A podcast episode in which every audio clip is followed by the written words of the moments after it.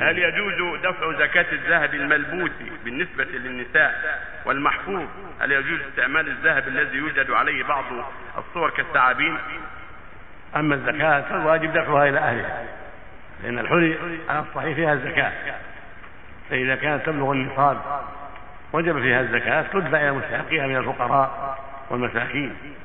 والنصاب عشرون مثقالا ومقدار ذلك أحد عشر جنيه ونصف سعودي، اثنين وتسعون غرام. إذا بلغ الذهب هذا المقدار وجبت فيه الزكاة وهي ربع العشر، في كل ألف خمسة وعشرون ربع العشر، وهكذا ما فوقه وتحته، وفي المئة اثنان ونصف.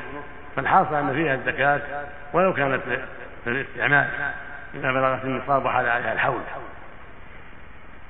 وأما ما يتعلق بالصور فلا يجوز الثياب أو الحلي التي فيها الصور، سواء كانت صورة ثعابين أو طيور أو حيوانات أخرى يجب أن يزال ذلك، يزال الرأس. فإذا أزيل الرأس بحكه أو بخياطة عليه جاز ذلك، لأن الرأس هو الصورة، فمتى زال الرأس لم يلقى حكم للبقية، وزواله يكون بحقه من من الحلية وسط الطائرة وغيره من يعرف ذلك، وفي الثياب بإزالة ذلك الرأس بوضع شيء عليه أو نقضه كان بالأسلاك أو ما أشبه ما يزيله. نعم.